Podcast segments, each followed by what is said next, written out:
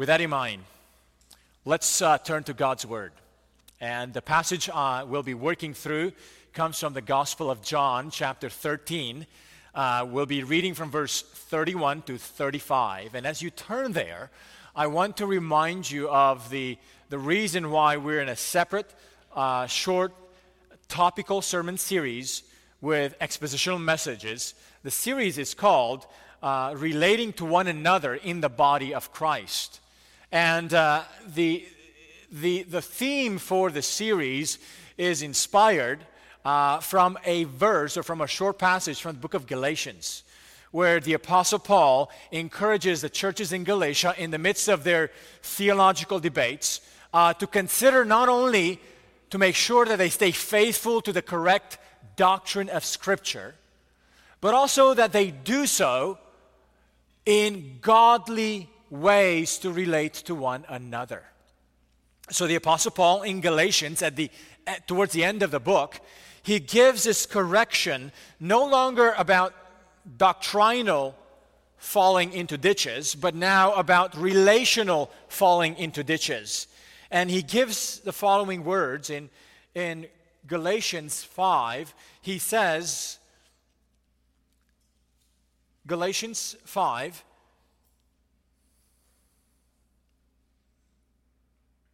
you're running well? Who has hindered you from obeying the truth? This persuasion is not from him who calls you. A little leaven leavens the whole lump. I have confidence in the Lord that you will take no other view, and that the one who's troubling you will bear the penalty, whoever he is. But if I, brothers, still preach circumcision, why am I still being persecuted? In that case, the offense of the cross has been removed. I wish those who unsettle you would, be emas- would emasculate themselves. For you were called to freedom, brothers. Only do not use your freedom as an opportunity for the flesh, but through love serve one another. The whole law is fulfilled in one word you shall love your neighbor as yourself. But if you bite and devour one another, watch out that you are not consumed by one another. And the Apostle Paul encouraged the church in, churches in Galatia to serve one another through love. Last week, we have considered uh, ways in which we're called by Scripture to relate to one another in the body of Christ. Last week, we considered walking in wisdom, the wisdom that comes from above. Today, the theme that we are looking at, how to relate to the body of Christ, how to relate to one another in the body of Christ is walking in love. And the passage we will be looking at is John uh, chapter 13, from verse 31 to 35. Here's God's word for us this morning. John 13, 31 to 35. When he had gone out, Jesus said, Now is the Son of Man glorified and God is glorified in him. If God is glorified in him, God will also glorify him in himself and glorify him at once. Little children, yet a little while I'm with you. You will seek me. And just as I said to the Jews, so now I also say to you, where I'm going, you cannot come. A new commandment I give to you that you love one another. Just as I have loved you, you also are to love one another. By this, all people will know that you are my disciples if you have love for one another. Amen. This is the word of the Lord for us. Would you bow in prayer with me, asking God to bless the preaching and the hearing of His word. Father, you have revealed to us your word through your Son, Jesus Christ. And as we hear these words in our midst this morning, Father, we recognize that in our own flesh, in our own human nature, we're not able to receive it. But by your Spirit, we pray that you would work these words into our hearts, sear them in our hearts, put your laws upon our hearts, as you have promised to do in the new covenant. We pray that you'd also help me in proclaiming this word with clarity and with the power of your Holy Spirit. In the name of Christ, we pray all this. Amen. Jesus just announced that he's leaving. And he told the disciples that they cannot follow him now where he is going. So, what are they to do? What are they to do if, if Jesus will be not with them in a physical sense? Should the group disband and each one return to their prior lives? Will their following of Jesus somehow experience a, a downgrade from this moment on, becoming like a junior league experience now that their hero and captain will be leaving and no longer be physically with them? What should happen to their following of Jesus? Will it all be over? Should they just start doing it online only? You know, we can, if Jesus, if you're going to leave and not be with us physically, we might as well just continue this experience online. Do we really need to do all the, the gathering together and keep doing the things you've taught us to do? Can't we just now do it all on our own? These disciples were going to be scattered when Jesus would be arrested. They surely will be greatly bewildered and in deep disappointment and grief when Jesus will be crucified and buried, they were still going to be puzzled and in total misunderstanding on the, on the morning of the resurrection, even. How should they think about themselves in this new transition of Jesus leaving them? And what should they focus on? These are the questions that they were, they were going to have in, the, in their minds as Jesus just announced, he's leaving and they cannot follow him where he's going, at least not for the short run. In light of these questions, the main emphasis of these verses is unmistakably clear. Their aim, the aim of these verses, and the aim of the teaching of Jesus at this moment is to instill in his disciples the priority to love one another. And this is my hope and prayer for us today that these words that Jesus gives to his disciples would recalibrate in us the priority to love one another as we look at this text, you will notice that the command to love one another is repeated three times in two verses. And each time when it's introduced, there is a new element added to it. So these three repetitions, with the new elements added to them, will provide the three points of the message this morning. One could summarize this message in the, and the, the outline in the following way the what, the how, and the why of loving one another. The what, the how, and the why of loving one another. Let's look at the what. What should be our priority? Jesus commands his disciples to love one another. The mere repetition of this command three times in such a short space gives us a clue to its importance. Parents, when you have to repeat something to your children three times in a very short span of time, why do you do that? Well, you might say perhaps that the children, their attention span is elsewhere. And they need to be brought here with their attention to really pay attention to what you're saying. Perhaps it's because of the need to really hammer something down, to really instill its importance and priority. Perhaps it needs to explain some of the, the, the how and the why as well. The bottom line is we, we repeat something to point to its importance, to point to its priority. But did you also notice that Jesus introduced this command three times with the phrase, A new commandment I give you? Why is it new? Well, for sure, uh, it's not new to the Bible. Uh, the Bible has introduced the command to love others as early as the book of Leviticus. Chapter 19 is an incredible passage on the five languages of love. It's not written by Gary Chapman, it's, it's written by the Lord. And, uh, and there are some wonderful ways in which Leviticus 19 tells us how to love uh, each other. And if you want to know details about that, come this evening to our conversation on understanding social justice. It'll be one of the texts that we'll be looking at.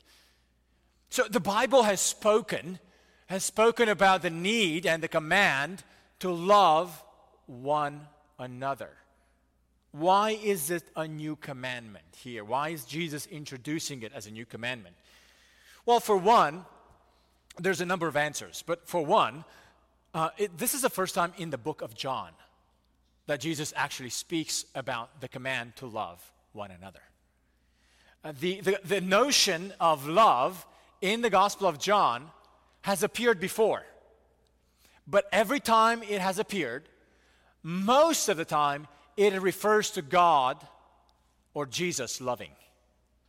God so loved the world. God loved his Son. The Son loves the Father. So far in the book, the, the, the references to love has, have been referring to God or Jesus. When love was mentioned in reference to people in the Gospel of John up to this point, most of the time it referred to people loving wrong things. Like loving people loving darkness or people loving their own lives or people loving the glory they received from others. Only one time so far there's a reference to people loving jesus. But now jesus introduces a new positive object of our love we are to love not only jesus but we are to love one another Jesus announces here in, in this context that he is going to go away. And the question is why would Jesus bring up the reference to love, loving one another, in a context where he just tells them, he told the disciples that he is going away? Well, if we read the context, uh, right before this moment, Jesus uh, washed the disciples' feet he told them that one of them would betray him. And in the, in the washing of the disciples' feet, Jesus also inaugurated the new covenant or spoke about the new covenant that, the, that he will instill through the shedding of his blood. So, the, the new covenant that Jesus is hinting at through instituting the, the Last Supper, the Lord's Supper, at the Last Supper is a context in which now Jesus gives a new commandment. The covenant that Moses had, or the covenant that God gave through Moses, had its commandments. Now Jesus is about to execute a new covenant. And now he gives a new commandment associated with a new covenant. But notice that when he introduces a new commandment, he announces first that he's leaving and the disciples cannot come with him, at least not now. Jesus spoke about his death in verses 31 to 33. And he spoke of it as a time for Jesus to be glorified. In other words, this was a clue that his death was not the end. His death was the path for his glorification and for God's glorification as well. And then Jesus made it plain to his disciples that where he's going now they cannot come. Later, in verse 36, Jesus clarified to Peter that where he's going now they cannot come, at least not now, but they will come later. And as Jesus tells him in chapter 14. Well, in giving the news that Jesus is going to a place where they cannot come to be with him, not yet, in the middle of delivering that news, Jesus give the, gives them this command to love one another. And it's a way like Jesus saying the following You can't come with me now, but here's what you must focus on and do instead love one another. Now, Peter gets all bent out of shape.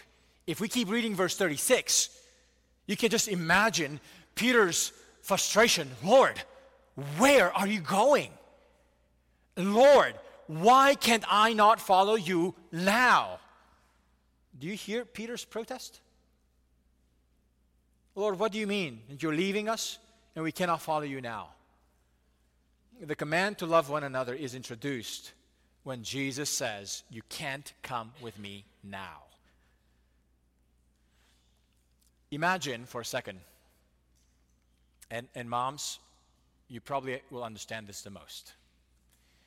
Mom, imagine that you want to go out of the house, perhaps to do some shopping, or just to have some time for yourself. And you're leaving the kids with dad. And the kids say, Mom, we want to come with you. And you're saying, Honey, you cannot come with me right now. You need to stay home. I need to go. You cannot come with me. But you need to stay with daddy. Because daddy's going to play with you. And you need to play with your brothers. And you just need to stay home and make sure you do this. Moms, you know I'm talking about? Some of you are nodding your head. You can't come with me now, but you must do this instead. That's what Jesus is giving his disciples right now. You can't come with me now. But here's what you need to do in the interim. Do you hear the priority that Jesus is giving to the disciples and what he's calibrating for them? Some Christians fall in the trap of being so spiritually minded, being so focused on wanting to be with Jesus, even physically speaking, that they forget that Jesus gave his disciples a new commandment that orients their love not merely towards the Lord, but also towards each other. The love for God should never come in isolation. When we genuinely love God, that love will also begin flowing horizontally towards each other. Some may be so focused on their personal or private spiritual encounters with the Lord that they have no time or affection for the people of God. Such one sided affections for God are a distortion.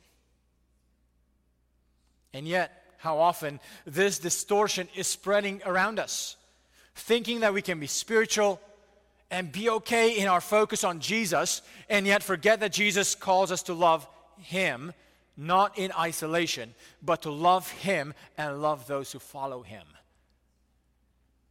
Friends, in this time of the, of the pandemic or post pandemic, if, we, if we're really post it, I don't think we're yet post pandemic. But as, as, this time, on this side of, of, of our experiences, we have gotten used to getting spiritual nourishment in our private experiences watching services from home, getting used to the very limited interactions with each other. It's easy after a season of that. And by the way, I am grateful that we can use technology, that we have been able to use technology to encourage one another and to provide spiritual nourishment when we were not able to gather. I don't want to speak ill of that. I'm grateful to God for what we have been able to do. But I wonder, after a season, a year plus of that, I wonder if we have gotten used to a privatized and isolated experience of following Jesus, even unintentionally. It would be easy for us to simply satisfy our hearts with our longings for Jesus. Some might think, I can just hold on to Jesus and it would be enough. But Jesus would say to us, it's not. You must love one another. It's not simply enough to long to be with Jesus. This is my new commandment, Jesus would say love one another. I wonder if there are some people here who have bought into the notion that you and Jesus in isolation is all you need. That somehow just holding on to Jesus is all you need to be concerned about. And forget about others. Friends, a new commandment that Jesus gives to his disciples in this moment when he says, I can no longer be with you and you cannot be with me physically because where I'm going now, you cannot come with me now. This new commandment, this new setting becomes a new priority for us as well while Jesus is physically away from us.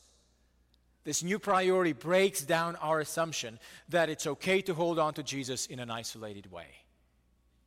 Uh, when members of this congregation move to a different city, this is why we, are, we challenge each other that upon moving to a different city, you should look immediately to find a new church where you can live out the commandment to love one another in a covenanted way. It's not enough to assume that we can hold on to Jesus apart from seeking to love one another in the company of a local church. That's why I'm so encouraged by what Ruth has done. But Peter and the disciples missed picking up the priority on loving one another. The, I, wonder if you noticed, we, we haven't read the rest of the chapter, um, but if we kept reading, you would notice that as soon as Peter hears this commandment, he's not asking about the commandment. He's not making any comments about the commandment. All he can think about is, whoa, whoa, whoa, Jesus, wait, what do you mean we cannot follow you? It's as if Peter totally missed the commandment. And actually, I think he did. That's why the rest of chapter 14, Jesus is actually taking time to clarify Peter's follow up questions and the questions of the other disciples about the fact that he's leaving. And then in chapter 15, Jesus brings up again the command to love one another. Chapter 15, Jesus spoke about how the disciples were, to, were, were going to be able to bear much fruit if they stay connected to Jesus.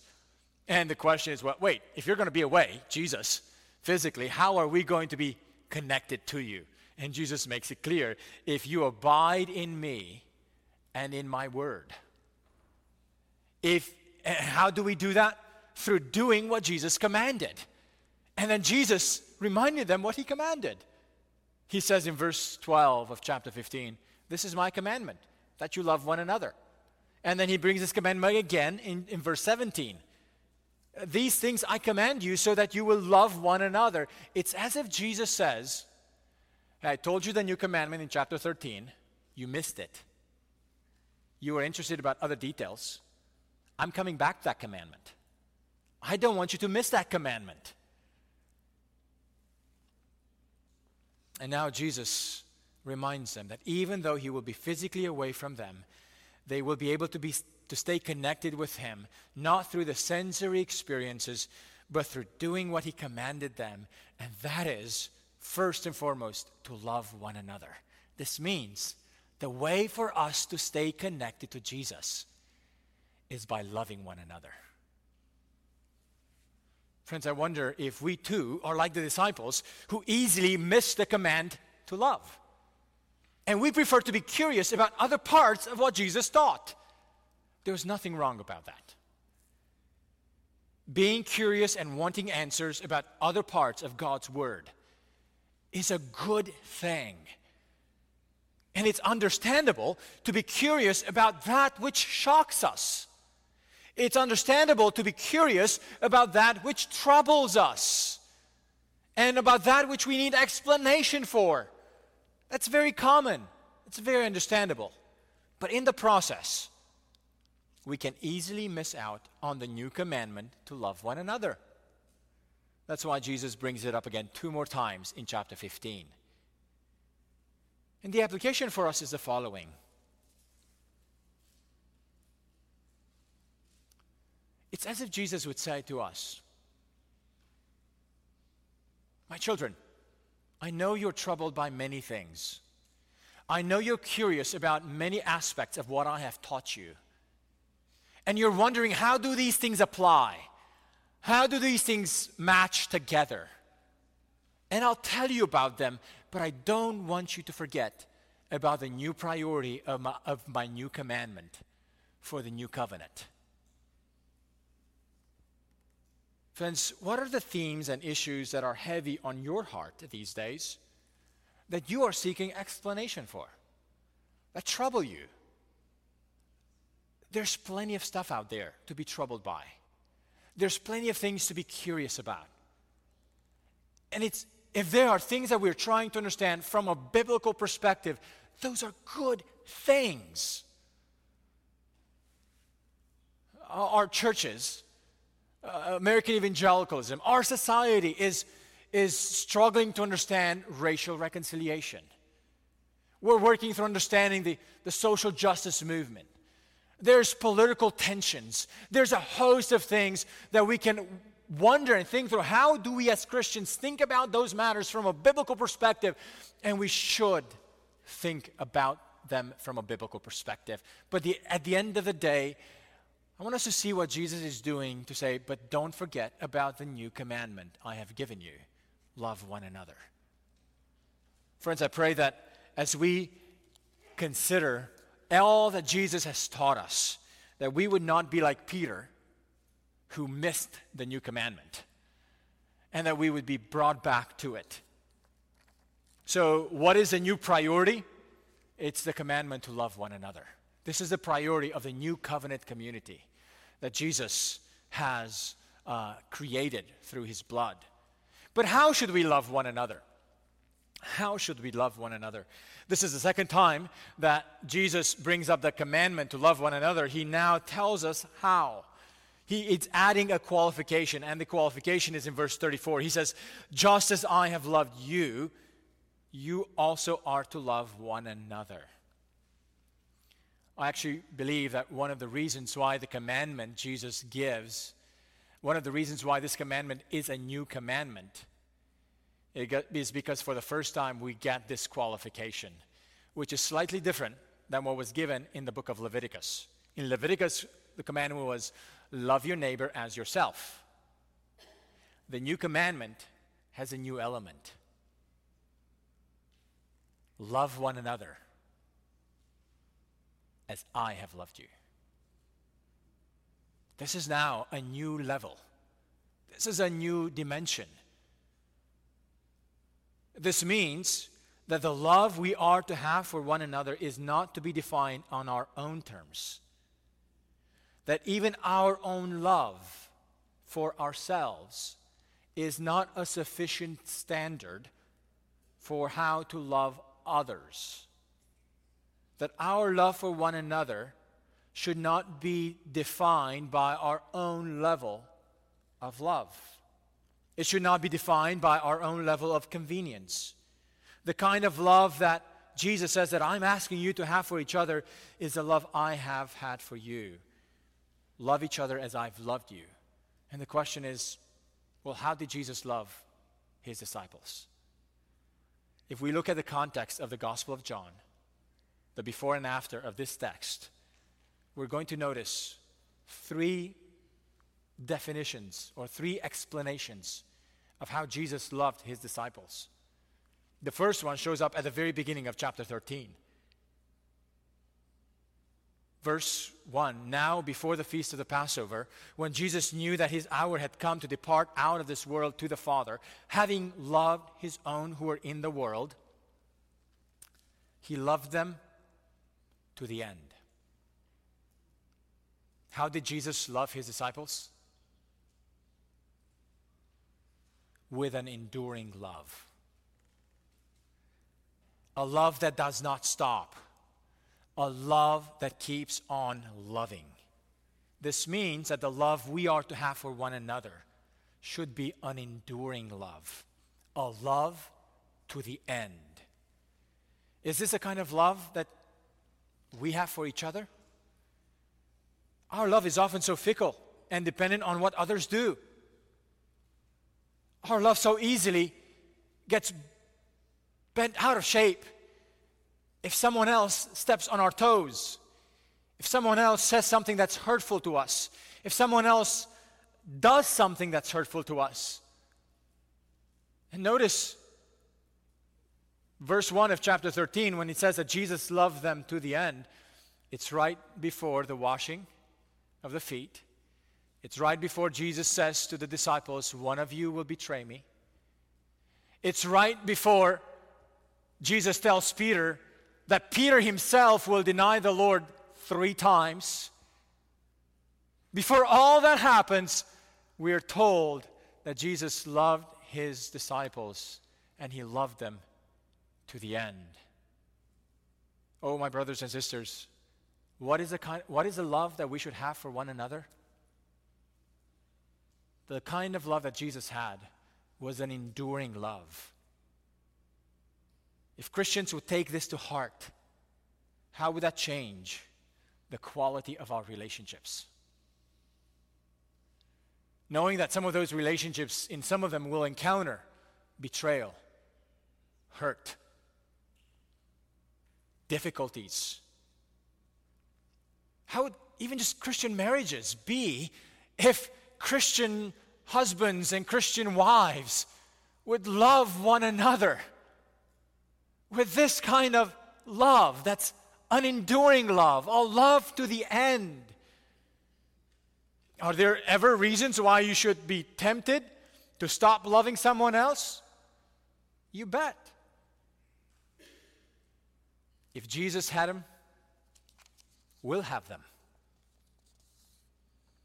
But the model of how Jesus loved is the model that we should love to the end. Friends, is there someone in your life that you have stopped loving? Perhaps someone towards whom you have put a pause on your love for them. Is there someone in your life that you need to begin loving again with the love that Jesus has had for you?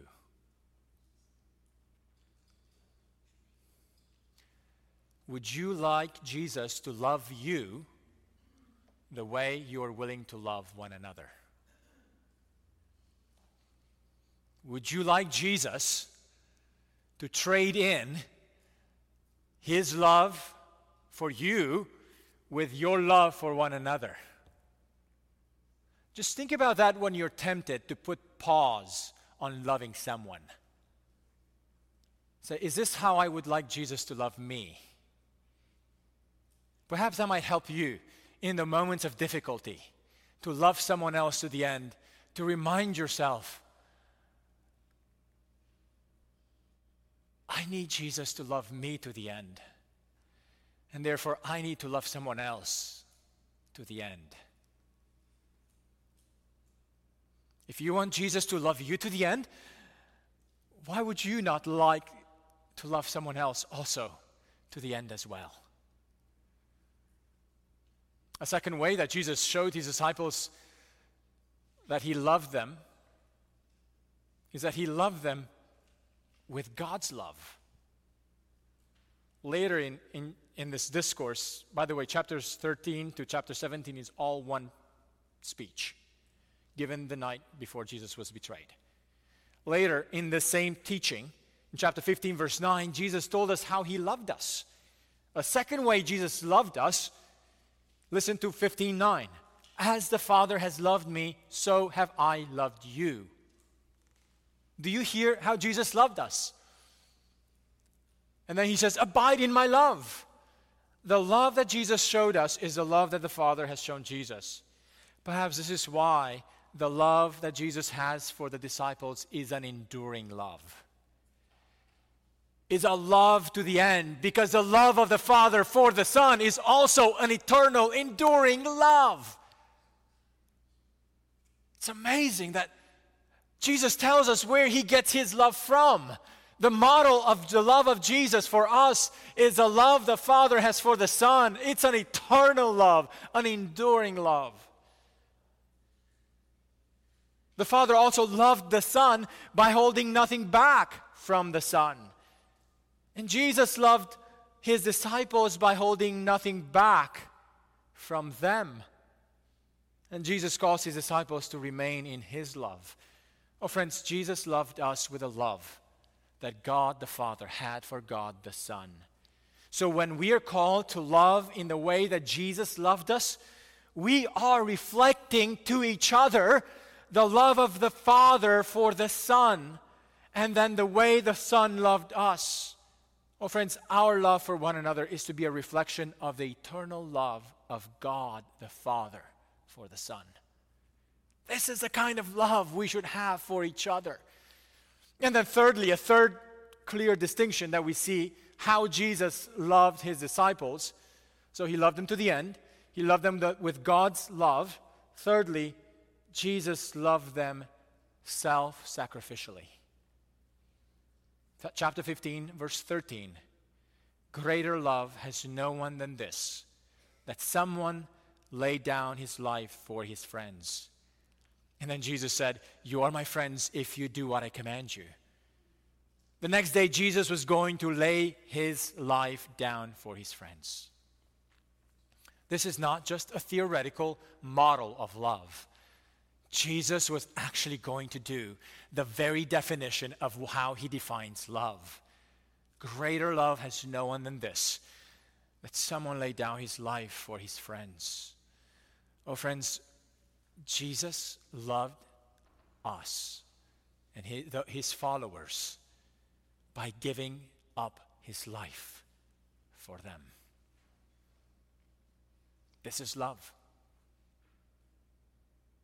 Self sacrificing. Not merely some things that we have. Jesus sacrificed everything. His body pierced, nails pierced through his hands, crucifying him. Everything. And then Jesus said, You are my friends if you do what I command you. What was the command? To love one another. Oh, friends, Jesus defines what love is, and he did it through his own life, being crucified, killed, buried. Is our love for each other self sacrificial? We may not be called to die physically in showing such love to one another, though there are Christians around the world who pay with their lives for being a Christian. Just hearing the risk that Elaf had to stand up a few months ago in the midst of her family during Ramadan to tell them that she has become a Christian. What a risk! That's really real. Is our love for each other self sacrificial? We may, here in the West, may not be called to die physically for our faith, but may I say to you, we all are called to die to self. Otherwise, it's impossible for us to actually be a Christian in the first place. Dying to self is part of repentance of becoming a Christian. And dying to self is, the, is, is the, the manifestation of what it means for, say, we put all our eggs in the basket called Jesus. His sacrifice for us is a sufficient means to make us right with God. It's because of what He has done to give Himself fully that we are made right with God, and therefore there's nothing I can do or need to do to earn that salvation. He has earned it in full all I can do is out of gratitude now declare there's nothing I'm holding back. I'm giving it to Jesus.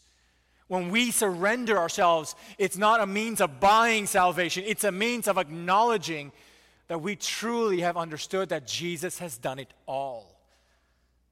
Oh, friends, if our love for each other is not a sacrificial, self sacrificial love, we are simply loving in a self centered way.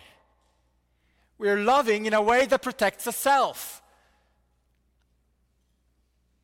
We may not be sacrificing our physical lives, but we are called to sacrifice ourselves. And the, to love like Jesus is impossible without being willing to die to ourselves. There's a way we can love like Jesus, and there's a way to remain selfish in our love. People can try to love each other selfishly, and this happens all the time. We love others as an exchange of favors. We love others as long as they love us too.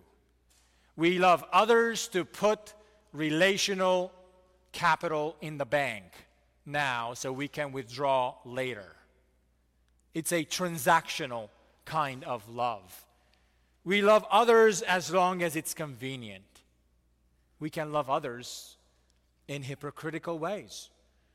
Uh, this is a love that puts up a face, pretending to love others on the outside, doing the nice things that are relationally acceptable and seen as nice and helpful, but on the inside, we actually harbor bitterness and carelessness and genuine lack of love.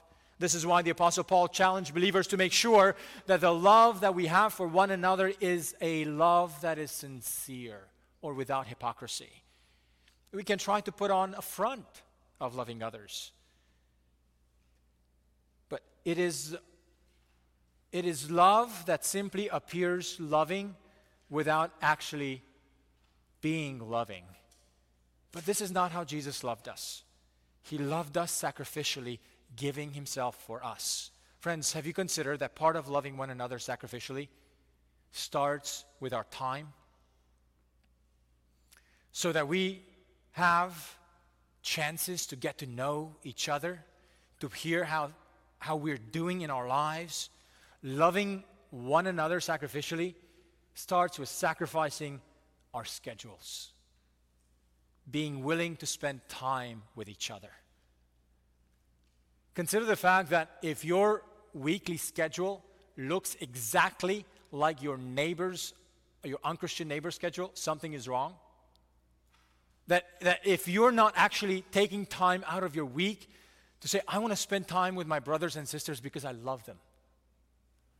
Some of them may be difficult to love, some of them may be harder to be around, but I love them and I need to spend time with them when you're coming to services on Sunday, consider sacrificing of your time to come early and to leave late.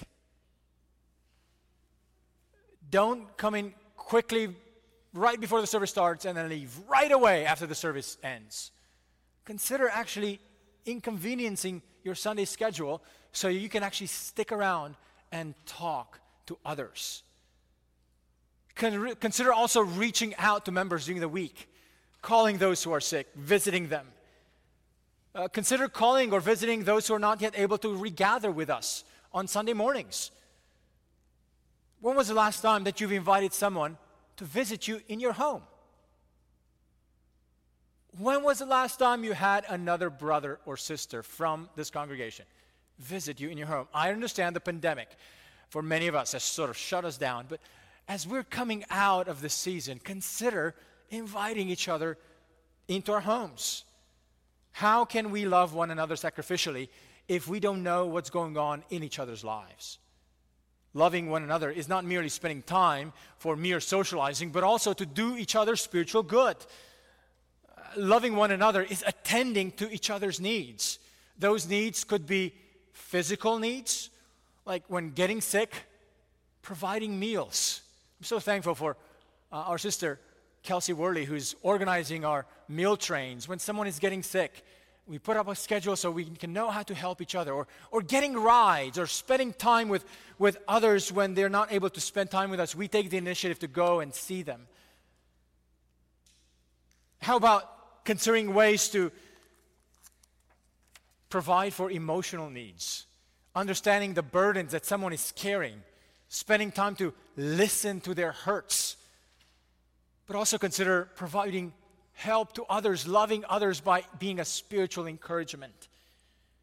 Have you considered that the work of discipleship, whether it's one on one or small groups or other means of discipleship, is one way that we love each other?